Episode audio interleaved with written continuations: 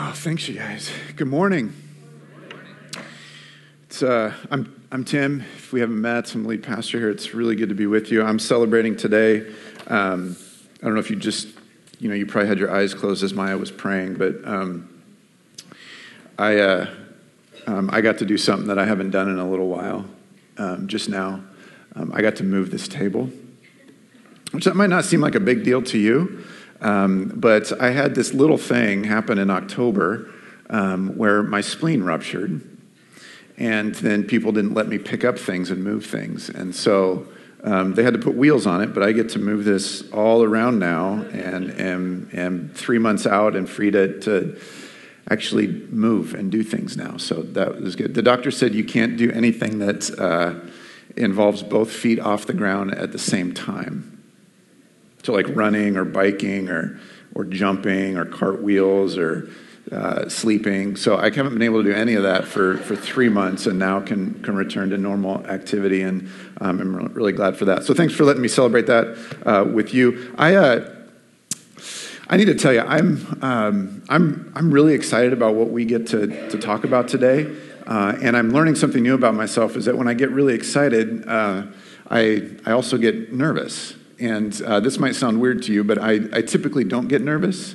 Um, I'm, I'm, guessing with whatever you do with regularity and, and your vocation, your job, uh, your daily life, you don't get nervous. And so while speaking in front of people for um, apparently most of uh, at least North America, where these statistics are from, is that people would rather get eaten by a shark than speak in front of public. And, you know, um, I just don't normally get nervous, and I'm a little nervous um, because I'm excited. I, I, think what we have to talk about today and where God's leading us is, is really good. Um, I'm, I'm glad for it. I can't wait for it, and, and I'm a little nervous. So I think what we have to talk about today is, is really, really good. I'm glad you're here. I hope you're glad you're here. Um, but I want to invite you to pray with me, and then we're gonna we're gonna dive in. So let's pray together. God, you're good. Um, you are all powerful. Uh, you are loving. Uh, you are worthy of our attention and our uh, adoration uh, of our very lives. Uh, and so, in this place this morning, we, we declare those things together. We sing those things together that, uh, that you're a God who knows us and loves us and sees every part of our lives and, and still delights in us. And that is, that's kind of bizarre and weird. And I, I, I, still can't fully wrap my brain around that. And I think that's a really good thing. And, and so, God, this morning, would you be honored and loved and glorified in this place? And Holy Spirit, we, uh, as we always do, we expect and anticipate that you will be at work here, that you will be free to move. Uh, this morning, I, I pray that you would come in power, that we would sense you uh, active and, and alive and moving uh, in us and in our church and in this very moment uh, this morning. And so, uh, would you help us to be alert and to wake up, uh, to, to step out of the dreariness that is around us in our city and into, into your hope and light this morning? Uh, would, you, uh, would you have our hearts this morning? Our very will would be in your hand, and you could guide and direct it and heal it and convict it and comfort it. And would you be working in our time here? And Jesus, as we seek to know you and looking into your word and hearing from you and reading you and studying your word is part of that. And so would you, would you teach us and direct us and guide us uh, as, we, as we seek to follow you as our Lord and as our Redeemer and as our King? It's in your name that we pray. Amen. I want to start with uh, some words from Jesus. It's a question, and it's. Uh, it's actually the first words of his in, in the fourth gospel, the, the, the, book of John. And it's a, it's a question I just want us to start with as we, as we step into this, this new season and this new series. Uh, and it's a question that we, it's not new, um, but there's a lot of different layers and levels that we can ask this question at. Uh, and the question is simply this is, is what do you want? Jesus asked that of his first disciples in, in the book of John in chapter 1 and verse 38, it says that he turned around and Jesus saw them following and asked, What do you want? Um, John, the, John the Baptist had been talking about Jesus and forecasting him, and then he points to Jesus and says, There's, there's the Lamb of God. Uh, who's going to take away the sins of the world. And so the attention from the people that had been following John, John's disciples, all of a sudden shifted and looked at Jesus and they went, okay, this is the one that John's been talking about. So they start to follow him. And if you can imagine Jesus just kind of walking, it doesn't say where he's walking to necessarily, he's just walking in, and he turns around and he sees two in particular of the first, what would become the first disciples following Jesus. And his question to them is, What do you want?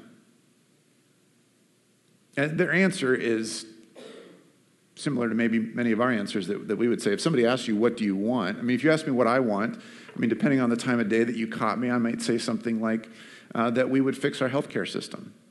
That's something that I want. If I'm running late, I want the, the lights in front of me to, to always be green and not be stuck on those other colors that slow me down. One of them speeds me up, but that, that get in our, our way. Like, that's what I, I want. Um, I, I want some really good food because I'm, I'm hungry. That's, that's what I want. They, they respond with them with, um, Where are you going? Where, do you, where are you staying? And so Jesus being Jesus is like, okay, that's just that's just sheer nonsense. Now, granted, it's in our text, it's in here, but it's the very next verse, Rabbi, which means teacher, where are you staying? Like Jesus knows full well that's not what they want. That's not why they're following him, to, to, to track him to his home and hang out with him. That's they want something more. They want to hang out with him because they want something much, much more and, and deeper. That, that we've got these answers to things that we want, but the question can actually be asked at a lot of different levels, can it? I mean, that, the reason you're not telling me what you want is because you sense that I'm not just asking what you want for brunch, but that Jesus is asking something much deeper. And so we don't just offer those things because they're a lot closer to who we are. And in fact, as that question gets asked over and over in many different ways by Jesus as he walks with his disciples, they sense the very same thing that, that you can get a sense for that, that that question actually is intended to and has the ability to drive down to the very core of who we are and deal with the things that we really, really want. And at that level, we don't even call them wants, do we? We call them longings, the things that we long for. The things that we, the other word that we use is desire. Jesus, in the book of John, the very, very first thing he asks of those that are following him is that he's keen to the reality that there's something missing in their life that they're longing for. And that's what's driving them to follow him because they think he might actually have the answers. What do you want? What do you long for? What are your, what are your deepest desires? Jesus is asking about those.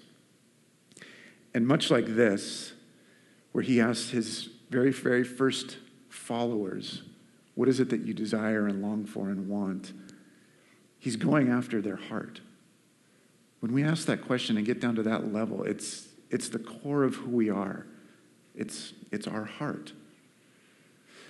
Dallas Willard says, says this. These are some words from Dallas Willard. If you don't know who Dallas Willard is, he's um, I consider him a, a, mentor of mine. I've read most of his books. I got to spend a little bit of time with him. Um, he passed away about seven years ago, but he's a uh, was the chair of philosophy at the University of Southern California and is a follower of Jesus for majority of his life and wrote a lot of really helpful books on following Jesus. He says this.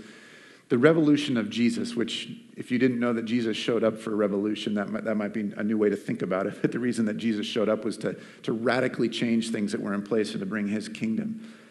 The revolution of Jesus, the reason he was born as an infant and grew to an adult and went to the cross, is in the first place and continuously a revolution of my heart, of your heart, of the human heart. It's a first place and continuously a, a, revolution of the heart. We can think about the revolution of Jesus in a lot of different ways of what we want to see the world change, but he actually starts with those first two guys that start following him and says, What's the condition of your heart? What's going on in the deepest part of who you are? And just a, a, quick, we'll get to this in the coming weeks, but a quick way to think of the heart when the Bible talks about the heart is, is the core of who we are, our identity. And again, our desires and longings help to shape our identity, don't they? It's the very core of who we are. Another way to think about this, I love this phrase from one author that said, it's the, it's the chamber of our love. If you want to know where, where our love originates from, it's, it's the biblical concept of heart our heart. There's a lot of different answers available to us in the world today of where love comes from and what it is and how it happens and how it starts and goes away and waxes and wanes. But the biblical idea of the heart is the, is the chamber of our, our love. That's where our love generates from. Jesus starts there. Dallas Willard goes on and says this Our life and how we find the world now and in the future is almost totally a simple result of what we have become in the depths of our being, in our spirit or will or heart. Let that sink in for a moment. Our life, my life and your life, and, the, and how we find the world both now and in the future. So, how we see everything, the lens through which we see everything around us, at least Dallas says, is almost totally a simple result of what we have become. So, who I am and who you are affects our life and how we see the world more than anything else.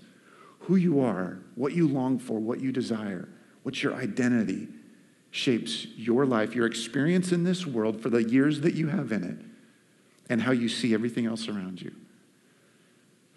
That's a beginning to the answer of the first question I want us to wrestle with this morning. Not what do you want, but these two questions. The, the first is this is why does Jesus start with our heart? Why does he come after our heart? Why is his revolution first about our heart? Why did he ask the very first disciples, what is it that you want? That's the first question. And the second question is, is why now for us as a, as a church? Why is is looking at our hearts and dealing with our hearts and wrestling with who we really are on the inside timely for us as a church family. So, first, why does Jesus start uh, with, with, our heart? Um, two answers to that. One you just saw. Uh, one is that what we desire and love defines us more than anything else. What we desire or love defines us more than anything else. The things that you desire, whether you can identify them or you've written them down in your 2020 journal or not, actually drives you more than anything else. The things that you long for, whether you're very uh, adept and self aware and peaceful enough to, to sit calmly and go, These are the deepest longings of my heart, and I can write them out and communicate about them, or whether you're like some of the rest of us and it takes a lot of work to go, what is it that's really driving me? What is it that I long for? What is it that I want? Because that's affecting how I see myself in the world and how I'm navigating relationships and experience and, and dreams and everything else is, is what I long for.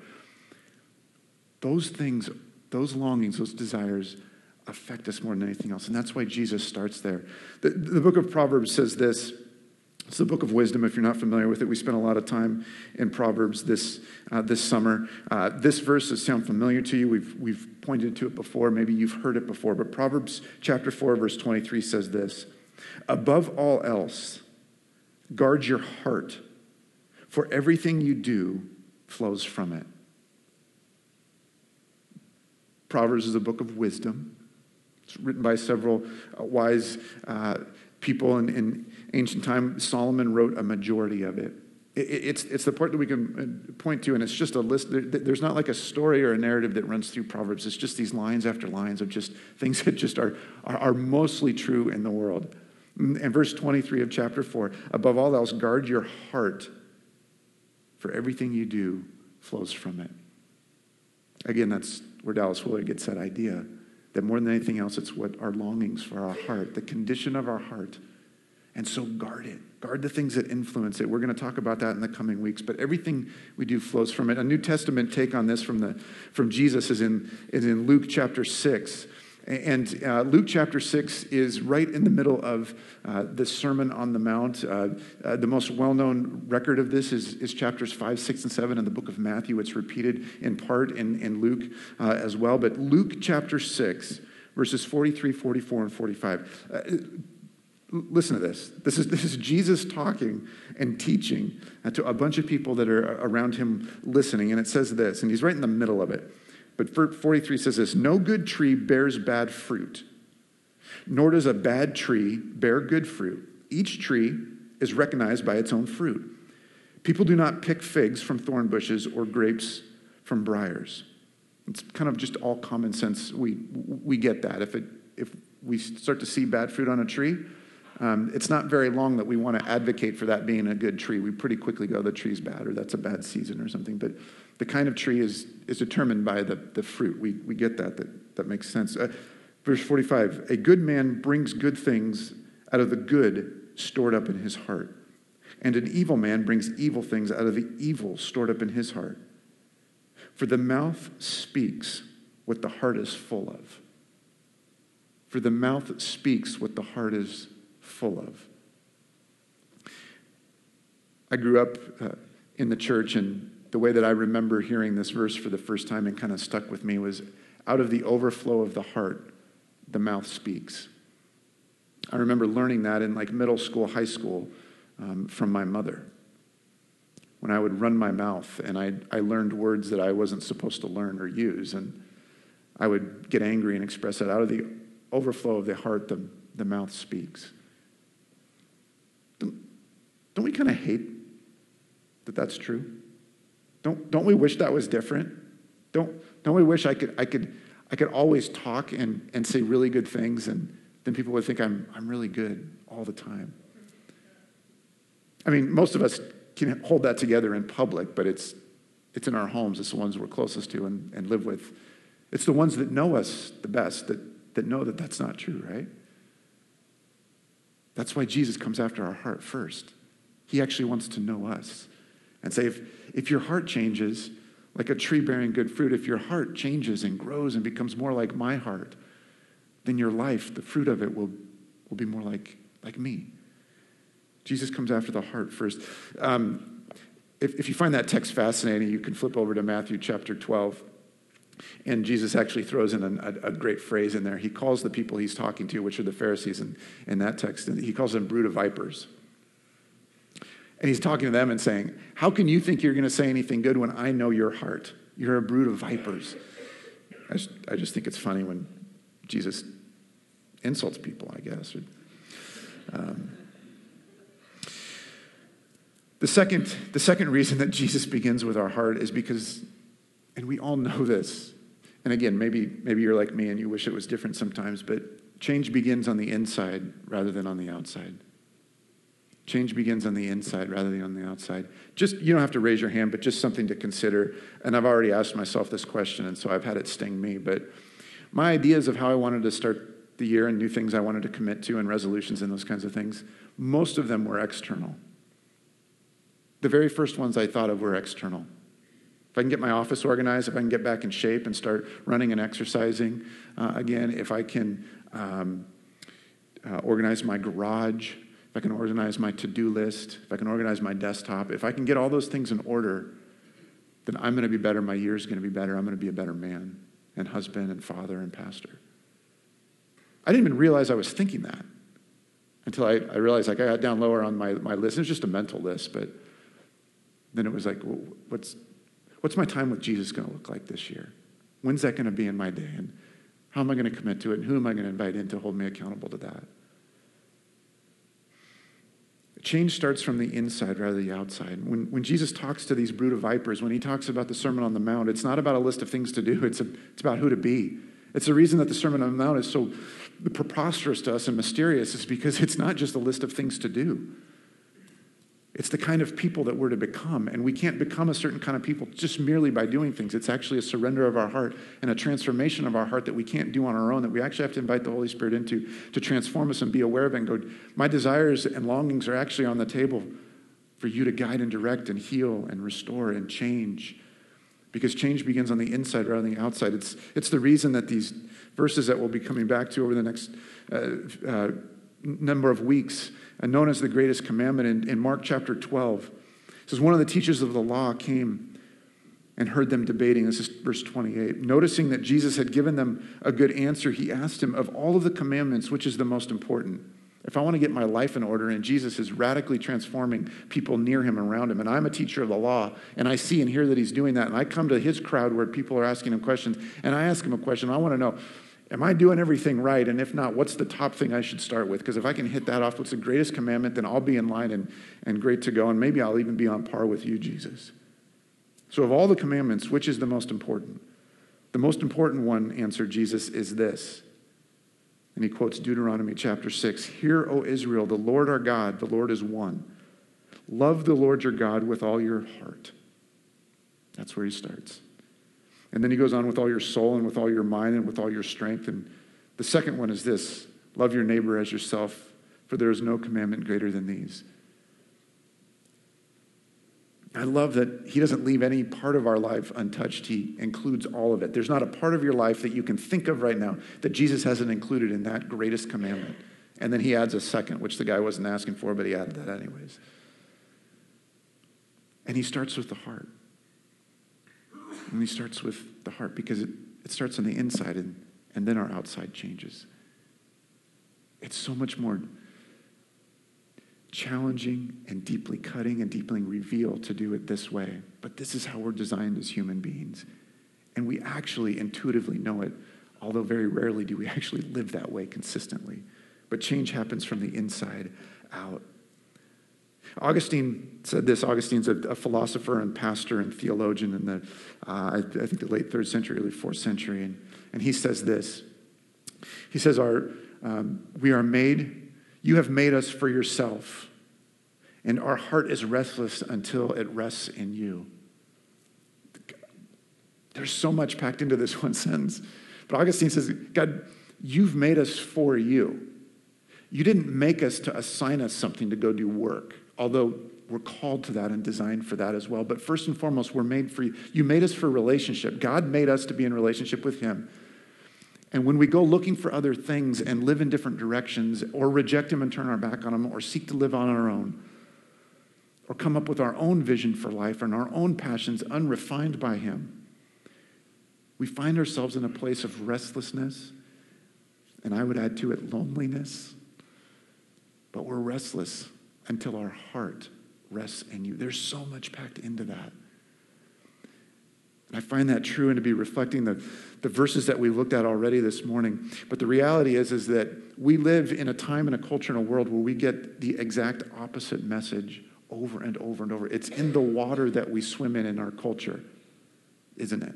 What do we hear from the world around us about our heart that is actually completely counter to what Jesus has just said? Let me read an article. I came across this one. This is uh, one of the things that we hear is that um, our heart is, is pure and good and is trustworthy, and we should follow our heart in, in every endeavor as we move forward in life. Here's, here's from a therapist. Uh, an article is just a couple years old, um, and this is just the just the intro to the article, just the first few sentences. Your heart speaks the truth. Your heart, this is, this is the message from our culture that we've all heard, and many of us, it, we've just absorbed it, and we, we might not even have discerned or, or, or tried to, to take it out. It's just, it's just in the water that we swim. Your heart speaks the truth. It's as simple and sacred as this. No one knows your heart better than you do. I looked for a footnote in there until you get married, but she didn't, she didn't put it in there. But no one knows your heart better than you do. Your heart speaks to you every day in the language of love. It speaks to you with kindness and hope. It never speaks of fear and doubt, and it will never betray you. Your heart honors you, and you can laugh out loud at some point if you want to. Like it's I mean this is this is embarrassing to read. When you listen to the guidance of your heart, your peace and happiness is restored. yeah, huh? Your heart holds the key to your life. That's true. Your dreams, wishes, and desires are all embedded in your heart. Absolutely true. A bunch of ridiculousness that ends with a little bit of, yeah, that's true. It's this mixture of just crazy talk with, and I mean, we, we've all heard that, haven't we?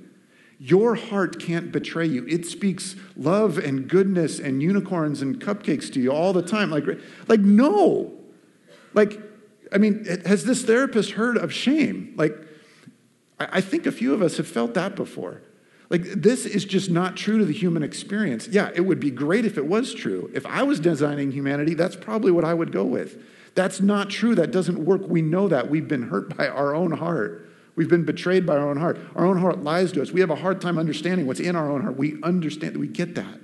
Jeremiah says it this way in chapter 17, verse 6.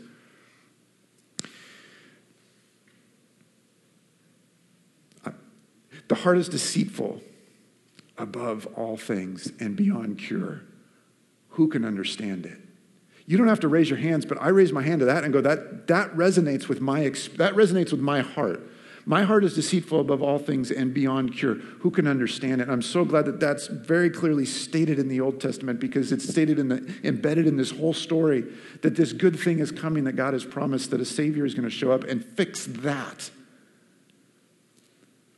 And fix my heart so that it's less deceitful, so that it finds its cure in Jesus, so that I can begin to understand it and maybe even begin to trust it. There's a huge difference in knowing our heart and following our heart. And the more that Jesus gets a hold of our heart and refines it, then, then it begins to help us and serve us well because it's serving Jesus before it's serving us. Jesus comes after our heart first. The second message that we get from culture, I think, is so well depicted in this one particular scene of a new TV show. Uh, Apple TV just came out, I think, in the fall, and um, our, our home got a free subscription through it because we, we bought another Apple product. And one of their key shows that they started with was The Morning Show. And some of you, I'm sure, have seen it. Abby and I have watched the whole 10 episodes. Um, and it, it, was good, it was decent. Um, if you don't know anything about the show, it's, uh, uh, it stars uh, Steve Carell and Jennifer Aniston and Reese Witherspoon, and it's all shaped around a, a morning show, but it's basically taken the, this, this story of um, Matt Lauer and kind of other um, powerful men in the entertainment industry um, who have abused their power and sexually abused and harassed uh, uh, women, particularly in, in the workplace. And um, it takes a lot of the storylines from that true story into the, into the morning show. Um, in the ninth episode, um, there's a scene that's just a few seconds long, um, but it captures so well a lie that is embedded in our culture.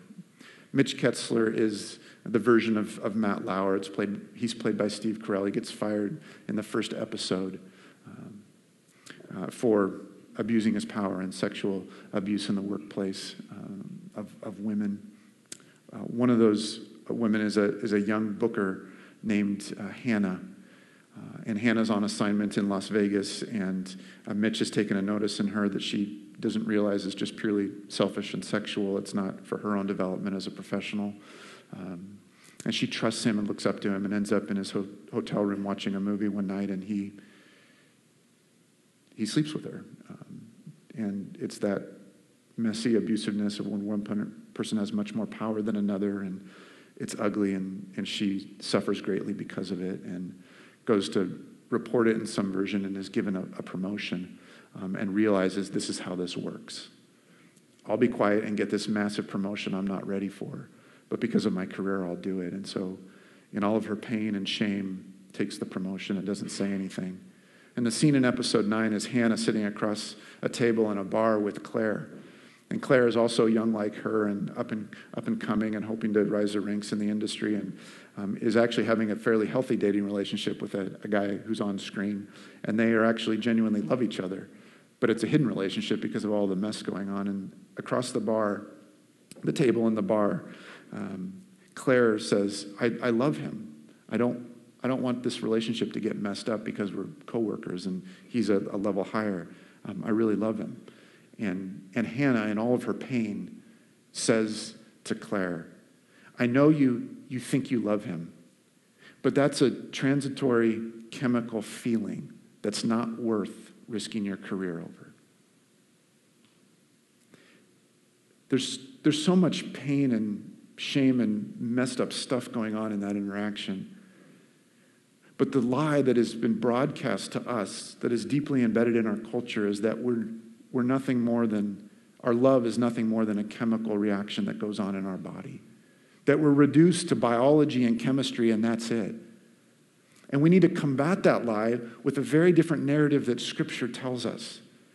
That we're beings that were created by a loving God to be in relationship with Him, who aren't just biology and chemistry and things and mammals that will live for a very short amount of time and then grow back into dust, but that we actually have a soul and a heart and are meant for intimate personal interaction with the God of the universe that that's the truth. And, and why focusing on this and understanding this and taking the hard look at our own hearts is so timely for us as a church is because we've just come out of a year of Jubilee. We've just come out of a season where we've sought to rest and to reset our, our hearts on Jesus. And as we move forward into the things that God is calling us to as a church, if you and I don't have our hearts readily available for God to work in and to refine and to heal and to shape, then where he's calling us to as a church won't make a difference.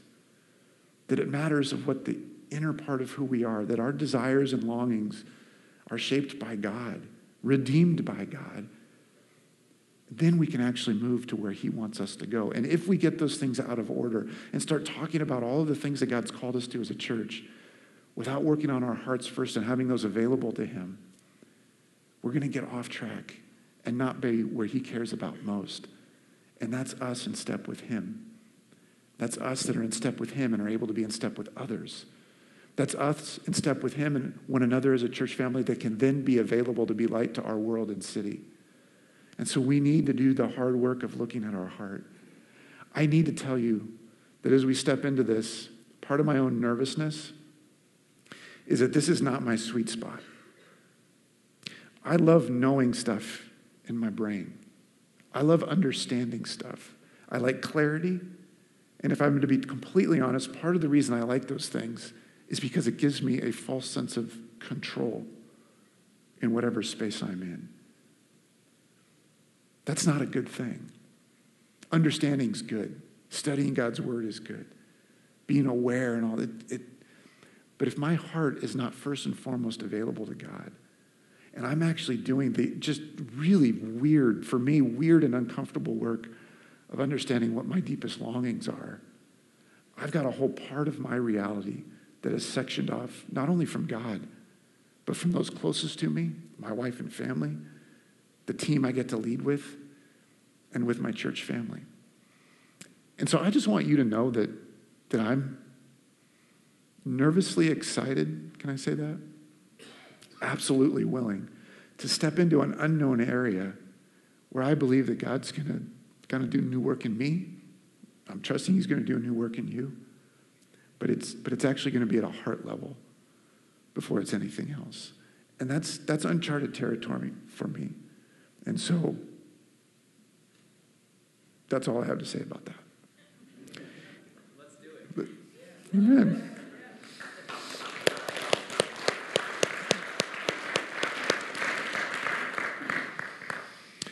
I want to I want to ask you to do two things this week. Um, one is, would you intentionally, verbally ask the Holy Spirit to work on you? To invite the Holy Spirit to work in your life. I don't know if that's a new thing for you, if you're comfortable talking to the Holy Spirit. That was a new thing for me just a number of years ago. God and Jesus are great. Holy Spirit, that one was new for me. Um, we need to ask collectively the Holy Spirit to work in us. And so I want to invite you to start talking to the Holy Spirit. And that might be weird because you don't know what he or she looks like or any of that, and that's totally fine. Let's just step into that together. But that you would ask the Holy Spirit to begin working specifically on your heart, even if you don't even know what the heart is yet. We'll get to that in the coming weeks if that's still not clear to you. That's the first thing. The second thing is this Will you tell one other person in your life something at least to the degree that you're aware of, of a deeper longing or desire, other than that you wish that the streetlights would change for you. It's got to be deeper than that, you know. And again, some of you are going to be way, way deeper in, and others of you are going to not be as deep in. And, and that's fine. Let's just start practicing together to talk to one other person this week. Talk to the Holy Spirit and one other person. That you would, you would do that this week. The third thing I'm going to ask you to do is to come to this table this morning in front of us and to be reminded that, that God is not looking just at, at the, the sum total of your behavior this week or to in your life up until this point. That the external parts of you, as meaningful and as valuable and as important as they are, that God is actually looking at your, your heart. Samuel, 1 Samuel 16, 7 or 17, I think 16, 7 uh, is this, this is great. And you've probably heard this before, but many of you have. But, but the Lord said to Samuel, and he's talking about picking the next king of Israel. He's about to anoint David. Do not consider his appearance or his height, for I've rejected him. The Lord does not look at the things people look at. People look at the outward appearance, but the Lord looks at the heart. David's not the one being rejected. It's a, a taller brother, and he's, he's getting his way, working his way towards David, who was a younger brother, would not have been picked.